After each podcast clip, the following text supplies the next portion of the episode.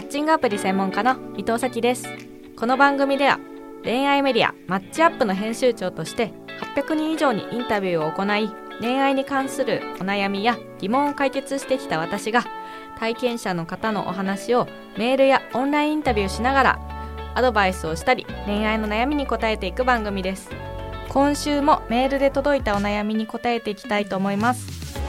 ここからは進行と編集を担当するこの番組のディレクターのコンさんとお送りします。よろしくお願いします。よろしくお願いします、はい、では今回もメール紹介していきます。はい、木戸さんにじゅうだいなかばの男性からのお悩みです。はい、調べてもあまりデータがないので伊藤さんにお伺いしたいのですが、はい、高学歴、高収入、いわゆるハイスペかっこ容姿問わずな女性と出会う、恋愛する手段ってありますか？アプリで言うとトーカレデートの逆バージョンみたいなのがあれば嬉しいのにと思っています。はい、というメールです。ありがとうございます。はい、いっこ思ったんですけど、もうこれ秒これで回答が終わっちゃいそうなんですけど、はい、あのマッチングアプリで年収はっぴゃくまん以上とかで女子探しちゃダメなんですか？そうか、そうやると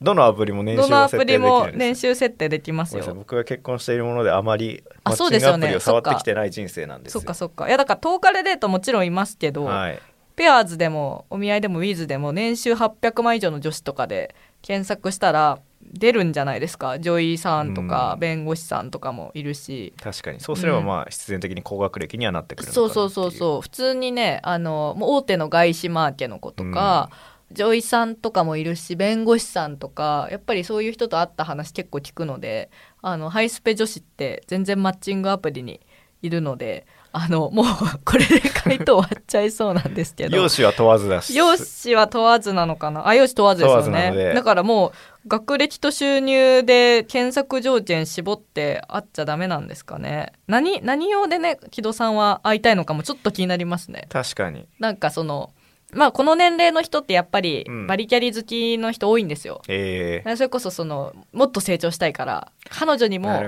そのバリキャリでいてほしい、一緒に高め合える存在が欲しいみたいな。えー、しんどくない？いやしんどいですよ。しんどいのに一定層いるんで、そういう方男性で。それ東京だけとかじゃないですか？いやでも地方、まあ、地方都市とかいるんじゃないですか。か結構聞きますよ。なんかあのこれ悪口になっちゃいますけど年収レンジよんひゃくからろっぴゃくまんの男性がそれですね。はい、でそれより上行ってくとなんか別に彼女の年収気にしないみたいな、あの感じになってくんですけど、やっぱそれよんひゃくろっぴゃくぐらいの今から成長してくぜみたいな男の子が、その女子彼女にもやっぱり仕事の話ができる女子がいいとか。それはコンプレックスとして持ってるんですかね。それも絶対あると思いますね。コンプレックスとしてあると思います。ただ、まあ、珍しいのは、うん、あのその高学歴高収入がいいって言ってこの、そうか木戸さんが分かんないですけど、はい、あの大体男性ってそういう男性って自分と同じぐらいがいいって言うんですよ。何が自分と同じですか？年収、あ稼ぎとか活躍具合が自分と一緒ぐらいがいいんです。はい、自分より一段抜けちゃうとちょっともうあのなんて言うんですか、ちょっとプライド的に許せないみたいな、うん、まあ、男の方がそれありそうですもんね。そうですよね。なんか女の子に家賃出してもらうとかそういうのは、うん、そういうのは嫌だみたいなとか、まあ、その子が住みたがってるマンションがもうとても自分の家賃じゃ出せないようなでも割り勘でいいよとか言われるけどそれも出せないみたいなの嫌なんですよ男側は。えー、出してっても言いづらいしな、えー、出しても言いづらいですよね。けどなんかこの書き方だとなんか結構木戸さん的には自分より全然高くても OK なんですか ね, そうですね。上そうイメージですけどトーカレデートの逆版って言ってるから、うん、なんか、まあ、超失礼ですけど逆パパか、ま、逆ママ活なるほどねくらいの感覚なのかな。どうなんだろう。あとはやっぱ婚活サービスにはハイスペ女子多いですよ。はい、あのやっぱりね婚活あのハイスペ女子が需要がないっていうわけではないんですけど、やっぱり女性って自分との年収と同じかそれ以上って言うんですよ。うん、じゃそうなった時にハイスペになると例えばはっぴゃくまんとかいっせんまんになった時にいっせんまんの女子でいっせんまん以上の男性しか無理なんですよね。いやそうなったらいないじゃないですか。いないです。そんな人でさんじゅうだいとかになっちゃうともうそんな男性いない。いやそんな人超失礼ですけど、うん、いるんすか婚活サービスというか。いますいますいるいるいるけどやっぱり、まあ、そういう人はそれこそさっきみたいにひゃくにんあってもピンときませんみたいな。あそっかお互いマッチしないですね。そうそうそれじゃあそうだし、なんかそういう人が別にいっせんまん以上の女子を狙ってるかっていうと違うんですよ。まあ、確かに、うん、もっとなんかこんだけ稼いだんだから若くて可愛い子がいいみたいな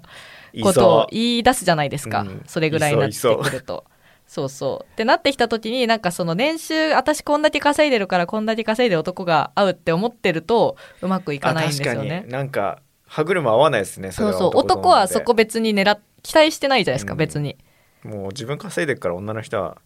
稼いでなくてもね、そうそうそうそう思っちゃうし、そう、まあ、絶対ね、あのー、なんですか世帯年収上がるからいいと思いますけどねいいと思うけど、でもなそういう人たちだからな、うん、許さなそうだな自分のプライドが。まあそうですよねとか、まあ、そんな合理的に考えなくてもみたいな感じだと思うんで、ね、そうだからだから婚活サービスってハイスペ女子すごい多いんですよ。なるほど、うん、あのまた一押しの話になっちゃいますけど、はい、一押し女医さんすごい多いんですね。へー、そう女医さんも多いし、もうほんとバリキャリみたいな。じゃあもう高学歴高収入ですね。そうそうそう、だからね婚活サービスとか、はい、結婚相談所、もし結婚する気あるんだったら愛だと思いますね。にじゅう代半ば、半ばで、はい、ただにじゅう代半ばがちょっとにじゅうご以下だったらちょっと厳しいかな、はい、あの戦えないですね。なるほどなるほど。女性側と、まあ、ある程度年収ごひゃくまんとかあれば戦えますけど、さんじゅう代前半の男性たち負けちゃうから、うん、にじゅう代後半なら相談所行くのは全然ありだと思います。ではまとめです、はい、えー、木戸さんは高学歴高収入ハイスペな女性と出会うために婚活サービスを使いましょう。はい、婚活サービス使ってください。そこでバリキャリ女子、はい、結婚まだできてないバリキャリ女子たちを狙ってください。はい、はい、では一押しに連絡してください一押しでも待ってます、はい。この番組では恋愛黒歴史の時のようにオンラインでお話を聞く以外にもメールでもあなたの恋愛やマッチングアプリに関する悩み、疑問、質問を募集いたします。応募は概要欄の一番上お便りフォームからご応募ください。皆さん恋愛の相談相手はいますか？私が運営している婚活サービスひと押しでは婚活のプロが悩みを聞きながらあなたに合ったお相手をご紹介します。興味がある人はこちらも概要欄のリンクからご覧ください。このエピソードを聞いてのあなたの感想を Apple Podcast のレビューでお待ちしています。番組チームでコメント欄をすべて読んでいますので、今後の番組を良いものにするためにあなたの感想をお待ちしています。 Spotify でもレビューができるようになりました。フォローとレビューをしていただけると番組のサポートにつながりますので、ぜひご協力お願いします。来週の日曜日のじゅうはちじに最新話が更新されます。放送をお楽しみに。お相手はマッチングアプリ専門家の伊藤咲でした。